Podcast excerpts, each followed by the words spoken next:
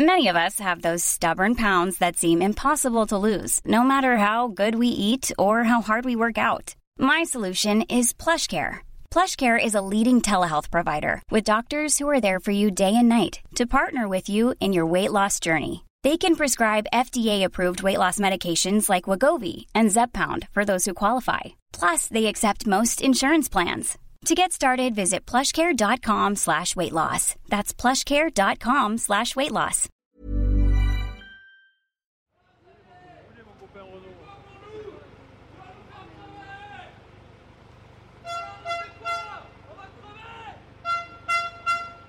On n'exporte plus de vin, on vend plus de vin. Donc euh, en ce moment, nous, on est en train de dilapider euh, ce qu'on a pour te- à réussir à, à vivre, à vivre. Mais c'est pas évident. On, est en train de stocker du vin et on ne tient plus. On nous offre un prix euh, au tonneau qui est de 700 euros dans le meilleur des cas, alors que le coût de production d'un tonneau de vin est entre 1200 et 1300.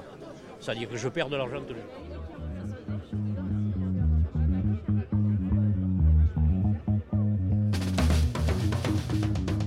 Il y a presque un an, on a entendu la colère des viticulteurs. Dans les rues de Bordeaux, ils étaient une centaine avec leurs tracteurs à défiler pour lancer un cri d'alarme sur le secteur viticole bordelais. En tout, ils sont près de 5000 viticulteurs dans la région. Parmi eux, plus d'un sur cinq s'estime aujourd'hui en difficulté financière.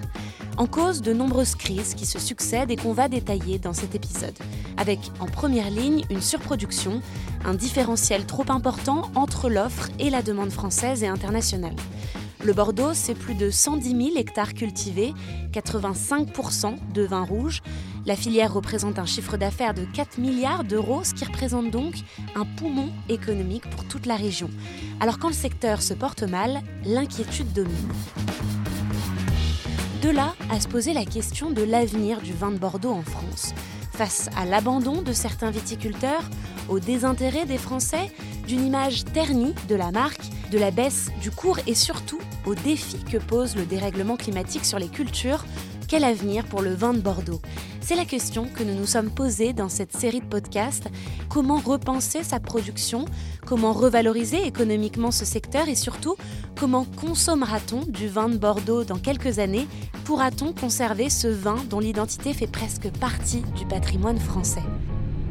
Il a donc tout d'abord fallu se rendre sur place à Bordeaux. Prochain arrêt Bordeaux-Saint-Jean terminus. Mesdames, Messieurs, en gare de Bordeaux-Saint-Jean, vous aurez un changement. Partir à la rencontre des acteurs viticoles Nous bordelais. à tous une agréable journée ou une agréable fin de parcours. Au revoir et à bientôt. Prochain arrêt Bordeaux-Saint-Jean. Et pour m'aider dans ces recherches, je ne serai pas seule. Là-bas, je retrouve Elsa Provenzano, notre correspondante qui couvre pour 20 minutes toute l'actualité de la Nouvelle-Aquitaine. Les reportages, les interviews sur le vin de Bordeaux, ça fait des années qu'elle travaille dessus.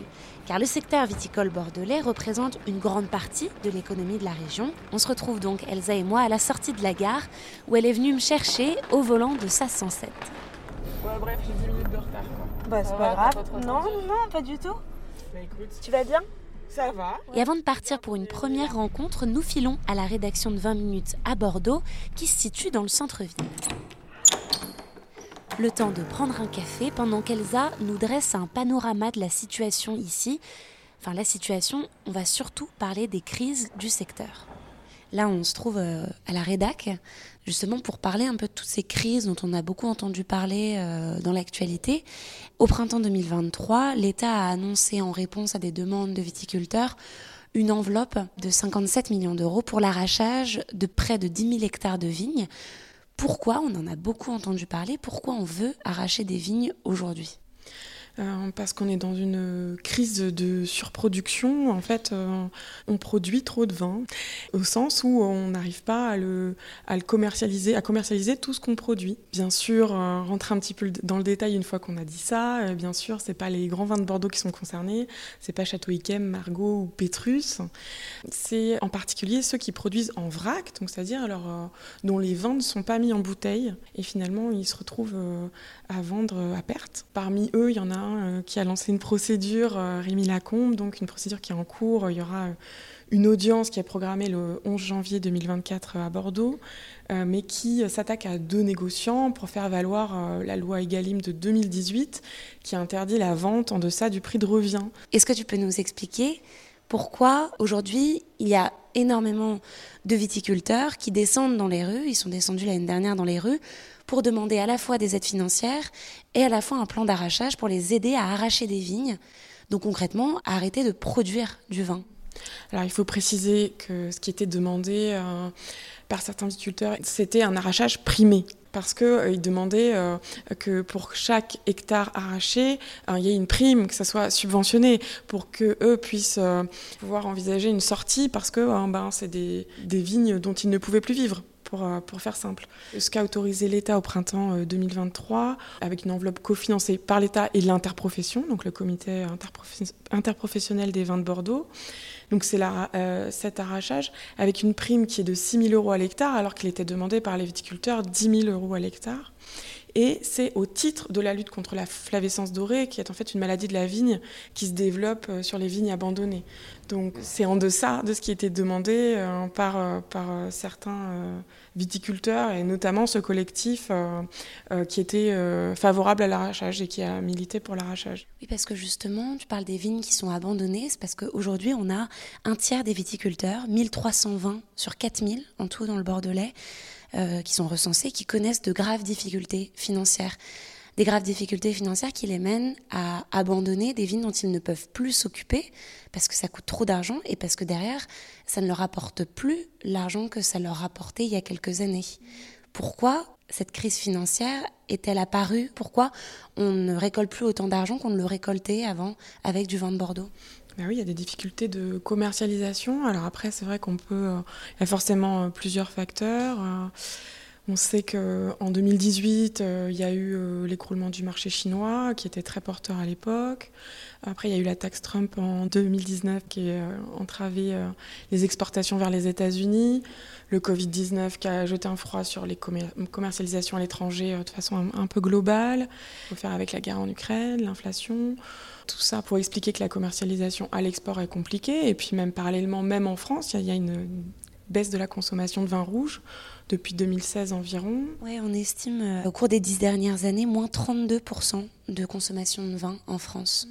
C'est assez notoire. Le vin rouge. Et euh, dans le Bordelais, le Bordelais euh, produit 80% de rouge. Quand on, vend, quand on pense au vin de Bordeaux, on pense à du rouge. C'est l'identité du Bordeaux, euh, c'est avant tout du rouge, même si on produit aussi du blanc, du rosé, du crément. Bien sûr, c'est le, le nerf de la guerre pour Bordeaux, c'est le rouge. Donc cette crise-là l'impacte d'autant plus. Je voulais qu'on parle un peu du contexte de cette année. Les récoltes sont pas encore terminées là à l'heure actuelle. Qu'est-ce que les viticulteurs attendaient de cette récolte et ils ont été chamboulés par quels événements? Euh, très difficile cette année. Euh, il y a eu euh, ben, une période très pluvieuse suivie de fortes chaleurs, donc, ce qui favorise euh, le mildiou, donc une sorte d'algue qui euh, détériore les baies euh, des raisins. Et l'attaque de mildiou cette année a été assez prononcée dans le Bordelais, donc ça se traduit ben, par des, baisses de récolte, des baisses de rendement qui peuvent aller jusqu'à 50% en moins. Ça peut être très important. Oui, là c'est difficile de se projeter, de savoir ce qui va en sortir de ces récoltes-là, ce qu'on peut dire, c'est qu'il y a eu des épisodes climatiques compliqués, c'est-à-dire à la fois des épisodes de grêle, à la fois des épisodes de sécheresse, un été qui a été particulièrement froid au début, très chaud fin août. Donc une année quand même assez particulière et marquée par le dérèglement climatique. Oui, et enfin, ce qui est sûr, c'est qu'à l'échelle du vignoble, ce sera une baisse de rendement. Euh, ça, on peut d'ores et déjà le dire, ce qui ne veut pas dire que la qualité ne sera pas au rendez-vous. Euh. Mais ce qu'on peut peut-être rappeler aussi, c'est que cette année a été particulièrement compliquée avec cet épisode de mildiou et le dérèglement climatique qui a eu des impacts.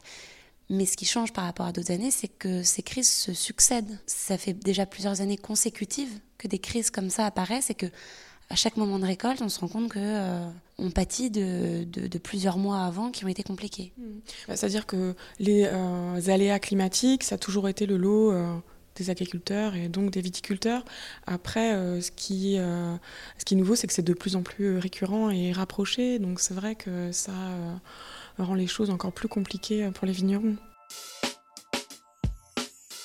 Le premier effet du dérèglement climatique, ce sont donc effectivement des pertes de récoltes, soit à cause du développement de maladies comme le mildiou, on l'a dit, soit tout simplement par des vignes qui sont abîmées par la grêle, les inondations ou à l'inverse de fortes chaleurs. Se pose aussi la question des cépages, c'est-à-dire les raisins avec lesquels on fait le vin de Bordeaux. Avec un réchauffement du climat dans les prochaines années, est-ce qu'ils pourront toujours ces cépages pousser correctement sur le sol bordelais? Mais le dérèglement climatique, ça serait se limiter que de ne parler que du climat. Ça pose aussi des questions de ressources en eau quand on sait que la vigne a beaucoup besoin d'eau pour se développer, mais aussi de biodiversité sur les terrains, de la menace des espèces qui sont nécessaires dans le cycle de développement de la vigne. Alors dans ces conditions, le dérèglement climatique pose d'immenses défis aux viticulteurs. Comment produire dans ces conditions? La réponse pour certains agriculteurs a été de se tourner vers l'agriculture biologique. Quelle réponse apporte ce mode d'agriculture à la crise du Bordelais? Où en est le secteur sur place dans sa conversion au bio? Et peut-on exiger à tous les viticulteurs de se convertir? Ce sera le sujet de notre prochain épisode.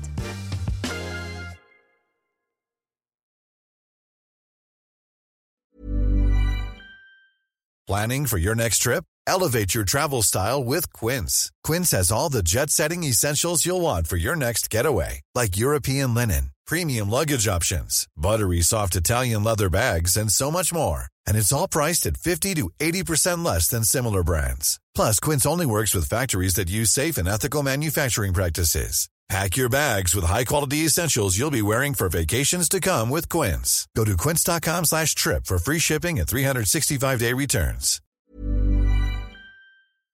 On ne va pas se quitter comme ça. Vous avez aimé cet épisode? Sportif, généraliste, sexo ou scientifique, varié mais toujours bien informé. Découvrez les autres podcasts de la rédaction 20 minutes sur votre application d'écoute préférée ou directement sur podcast au pluriel.20minutes.fr. Et merci de nous avoir écoutés.